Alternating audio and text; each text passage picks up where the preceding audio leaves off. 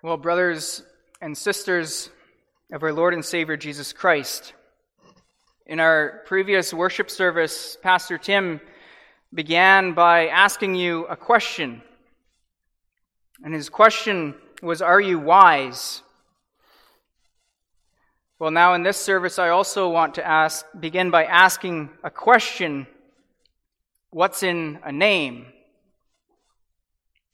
Names are important things. Names are a necessary fact of life. And the question, what's in a name, was made famous by Shakespeare, as some of you will know. A rose by any other name would smell just as sweet. So, what difference does it make what, what name is given to a person or an item? And in relation to our Lord's Day this afternoon, the, the question is why should the name of the Son of God, this child who was born in, in a, the town of Bethlehem, why should he be given the name Jesus? Why was it so important that he have this name that angels were sent to tell the parents? Well, in the name Jesus, we see a name of critical importance because it contains everything that God wanted his son to accomplish on earth. He wanted the name of his son to be a revelation, a, a declaration of God's work, and a reflection of his character.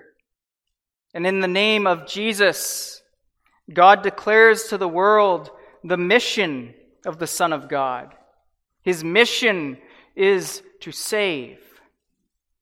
And whatever else you may think of Jesus, whether you think of him as a great teacher or a miracle worker or an example to follow or a Lord and a King, whatever role you may think of Jesus having, those roles all flow from the name Jesus, Savior.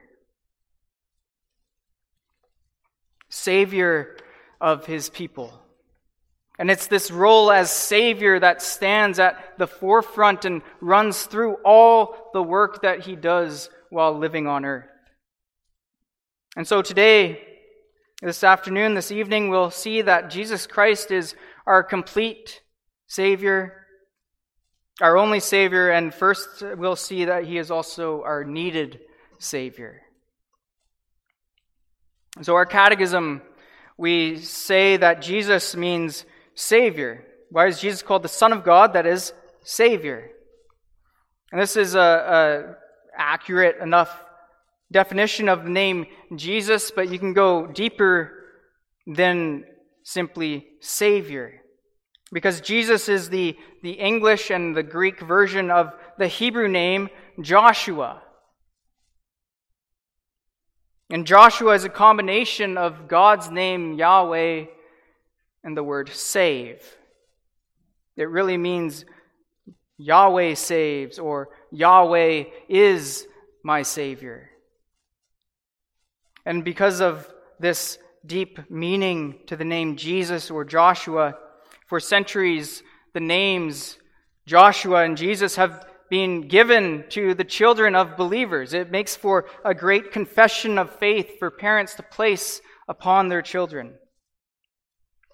But although this was and, and continues to be a common enough name, it has its full significance only in the naming of that child in Bethlehem.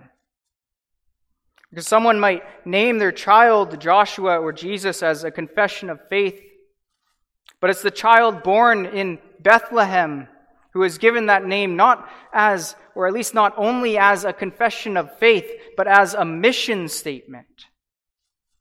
He is the one who is going to save. And saving is what he entered the world to do. That's what we read in Matthew chapter 1. We're told that the angel said, His name shall be called Jesus, for he shall save his people from their sins.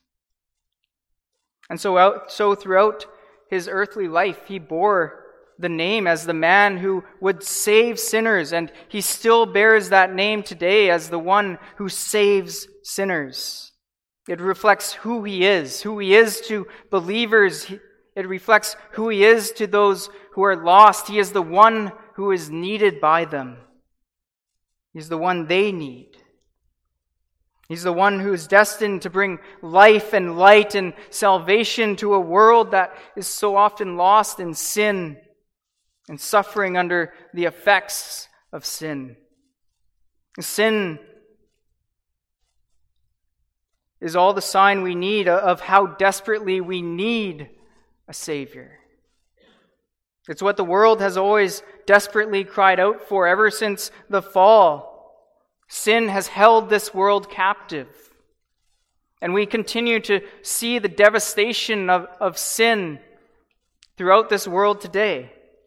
We see it in school shootings. We see it in wars between states. We see it in bankruptcy and divorce and poverty. We see it in the oppression of different groups of people. And the world has always sought ways to, to rescue itself from these effects of sin. The world looks for a savior. It looks for ways to end poverty and, and social injustice. So we create welfare systems and food banks and different programs to, to lift people up out of poverty, to free them from oppression. We try to end or limit some of the effects of sin, and there's no doubt that that, that is good work that we can and should do as Christians. But even if every person on earth was rich, if everyone was freed from the oppression of a tyrannical government, people would still be sinners. They would still inflict pain and suffering upon one another because that is their nature. And worst of all, if they aren't believers, then they're doomed and damned. Because the greatest evil in the world is not poverty or injustice or war. These are just symptoms of the disease. And the mission of our Savior when He came into the world was not simply to treat the symptoms, but to save us from sin. Because sin is the greatest evil. And by nature, each person who lives on this earth is lost and wandering, wandering down a path that leads to hell and eternal destruction. And earlier we read a number of parable, parables from the Gospel of Luke. There's a man who lost his sheep and he goes out and, and seeks it. And he hunts for it and finds it. There's the woman who lost her coin and she ransacks her house until she finds it. There's the father whose son has run away and is now returning and he stands there seeing him and he rejoices at the sight. And all three of those parables, they represent the love of God in seeking and saving the lost, of seeing sinners repent of seeing sinners see the need that they have for Jesus. And then those parables, they, they show what Jesus came into this world to do as the one who hunted for those who were lost. To call lost sinners like you and me to believe in Him and to find their salvation in Him alone. Because you and I were at one point a lost sheep that needed to be rescued, a coin that needed to be found, a son or daughter straying from their heavenly Father. And God continues the work of bringing lost sinners to repentance also through His church. He works through us to call all people to repent and believe in Him.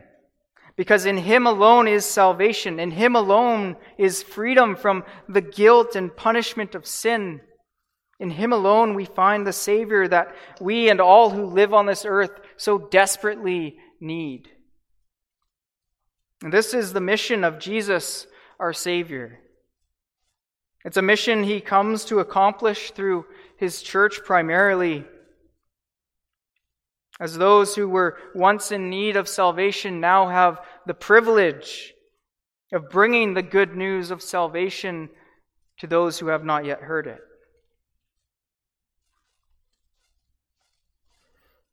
That then is the need for this Savior. Now we also look at how He is our complete Savior. No other person who has ever borne the name Jesus or Joshua has ever been able to do what this name implies. No one else can live up to the full meaning of this name and actually save. And yet, in Jesus Christ, the Son of God, we find a Savior who is indeed able to save completely. And in, in Scripture, and especially in the parables that Jesus taught, we're given a picture of what this salvation looks like. And it's especially salvation from sin and our standing before God because of sin.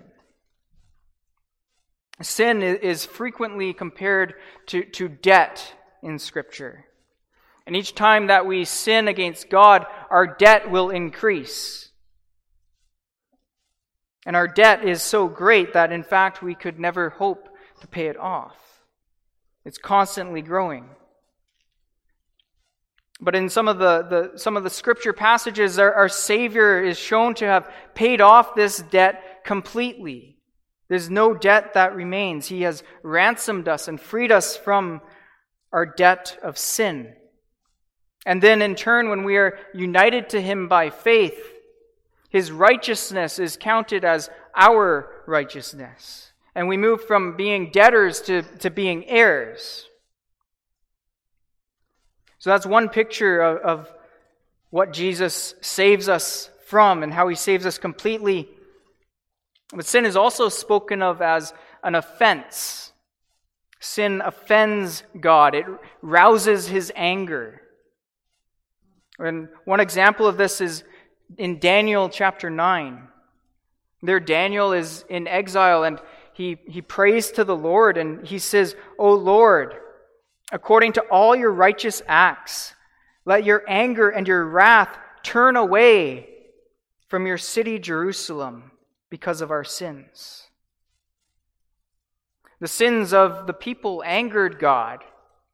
It broke the relationship that existed between him and his covenant people. And as a result, they were punished for their sin by being sent into exile. But there is another judgment of exile in store for sinners. God is still angered by sin.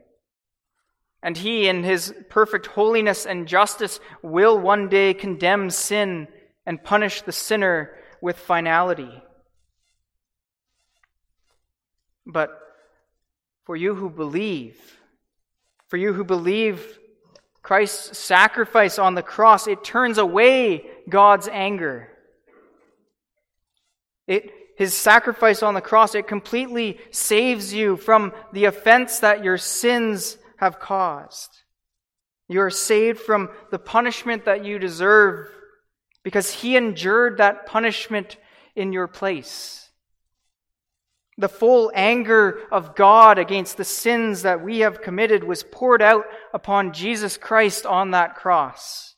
And his sacrifice has fully satisfied, completely satisfied God's holy justice, so that we can say with the Apostle John that he is the propitiation for our sins, the one who removes and covers and, and fully satisfies God for our sins, the one who completely heals our relationship with God. And so you see, beloved, our deepest need is not money or peace or pleasure or education or, or health in order to, to solve some social crisis. Our deepest need is to have our sins completely forgiven. If we don't have this, we are like condemned criminals simply waiting for the day of execution. Our greatest need is not physical need, it's a spiritual need. And this is the salvation that the name of Jesus brings. That while we are guilty sinners, He has bought our forgiveness by his precious blood. He has turned aside God's anger and fully satisfied it. And what's left for us is, as our catechism says, to accept and believe this Savior in faith. And when you believe this message from the heart, then the words of Jesus are also spoken to you. He said, Child, your sins are forgiven. And we can rejoice that there is now no condemnation for those who are in Christ Jesus. It's in this way that Jesus saves us from the guilt of the sins that we commit.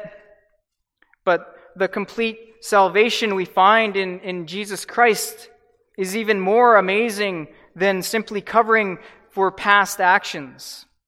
He doesn't just save us from the guilt of past sins. In fact, he goes beyond even saving us from the guilt of future sins. He saves us from the pollution and the power of sin that remains within us. It would be pretty depressing if Jesus fully paid off your debt but didn't change your sinful nature. If we could never have any hope of, of living in a way that, that actually pleased our Father. But Jesus, He saves us completely, and this involves also the sanctifying work of the Holy Spirit. Forgiveness of sin is only part of our salvation. Our Savior, He also delivers His, his people from the love of sinning. He cleanses us, both heart and, and life. And so you can think of a, a person who is a kleptomaniac, someone who is addicted to stealing or shoplifting. Now, say they get caught and they're thrown in jail. Say they're given some ridiculously long sentence that doesn't fit the crime. I should use a different example. Think of someone who commits murder and is thrown in jail for, for 10 years. And then after five years, the governor decides that they're going to issue them a pardon. Well, in that case, when that pardon is issued, their guilt is, is canceled, it's removed. They no longer have to pay for the crime that they've committed. But now, say that that person is addicted to the thrill of, of killing or of stealing. Well, as long as they are controlled by that feeling, they will go out and commit the same crime again. Because a governor can't change the heart. But when God pardons us for the sake of Jesus Christ, he also cleanses the heart by the power of his Holy Spirit. And in this way, he delivers us not only from guilt, but also from the power and pollution of sin. He breaks the chains of sin. And Jesus pours out his Spirit upon you so that your nature is renewed. And now you, you are able to live as God's children, as children who can, can please your Father. And we confess this later on in the Catechism in, in Lord's Day 32. There we say that we have not only been redeemed by Christ, but we're also being renewed by His Spirit, so that even now we are able to live thankful lives, lives in which we can praise God. And in Lord's Day 44, we say that while in this life, even the holiest have only a small beginning of this obedience, nevertheless, with earnest purpose, they do begin to live according to all the commandments of God. You see, the Holy Spirit is more powerful than sin. Jesus, as Savior, is more powerful than the sin that remains within us. And He can break it completely. He completely saves us. And when Jesus saves us, He cleanses our heart. He delivers us not only from the guilt of past sins, but also from the pollution of sin. He grants you what we would call both your justification and He begins your sanctification so that we are saved and we are being saved and we will be saved completely by Jesus. And because the salvation we have in Jesus is so complete, we also confess that He is our only Savior. Now, for many of us, as we read through this, this confession, the second question and answer, it would be easy to see the word saints and get hung up on, on certain Christian groups that, that venerate saints and believe that saints somehow contribute to the salvation of other Christians. But don't let that word saints distract you from the next words in our confession. Because right alongside saints, we see in themselves or anywhere else. And this is the trap that I think we can fall into from time to time. On the one hand, yes, someone might say quite wrongly, well, the saint was so holy that their good deeds can be used to save me, or, or surely I can have them plead on my behalf.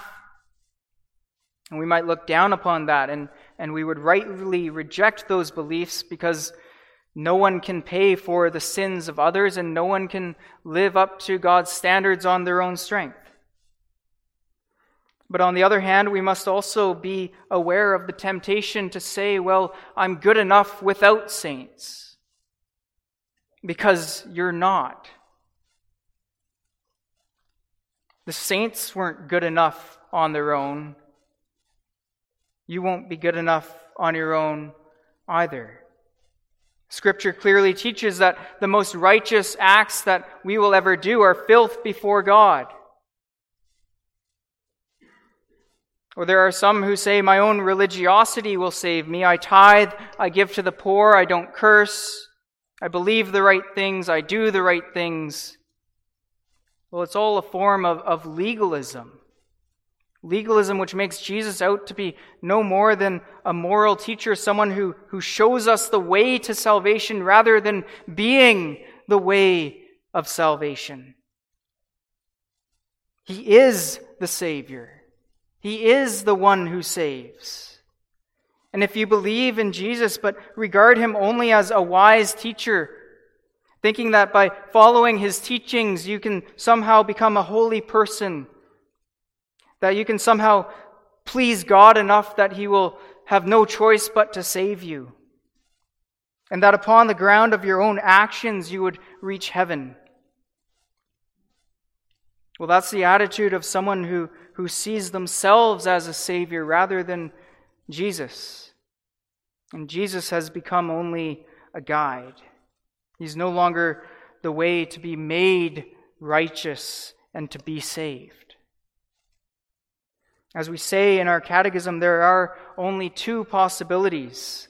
Either Jesus is not a complete Savior, which Scripture denies, denies, or those who by a true faith receive this Savior must find in him all things necessary for their salvation. There is nothing that you or I could ever add to our salvation. There is nothing that you or I, you or I could add to the salvation of, of someone else. As one Puritan said, I contribute nothing to my salvation but the sin that made it necessary. And so, brothers and sisters, don't look to yourselves for your salvation. Don't look to others for your salvation. Look to Jesus for your salvation.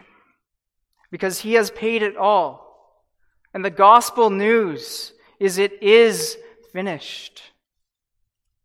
Now, brothers and sisters, this then is what he has done for us. He has given us a, a, complete salvation. He has freed us from the guilt and, and punishment and the power of sin. And one of the authors of our catechism, he put it beautifully. He said, I know that I, who believe in him, who belong to his people and thus am baptized as a member of Christ and his people, I have been saved from my sins by his merit, so that they are pardoned forever. I also know but by, that by his power he will rid me of the remaining sin that afflicts me. And when he appears for our redemption, he will completely reveal in me the eternal life that he has begun by his Spirit. Thus, I believe that it is also for my sake that the Son of God bears the glorious name Jesus. He bears that name for you, brothers and sisters, because he is your Savior. So, what's in a name? Well, in the name Jesus, you see anything you could ever hope for. You see, everything you could ever dream of, everything you could ever need is captured in that one name, Jesus. Amen.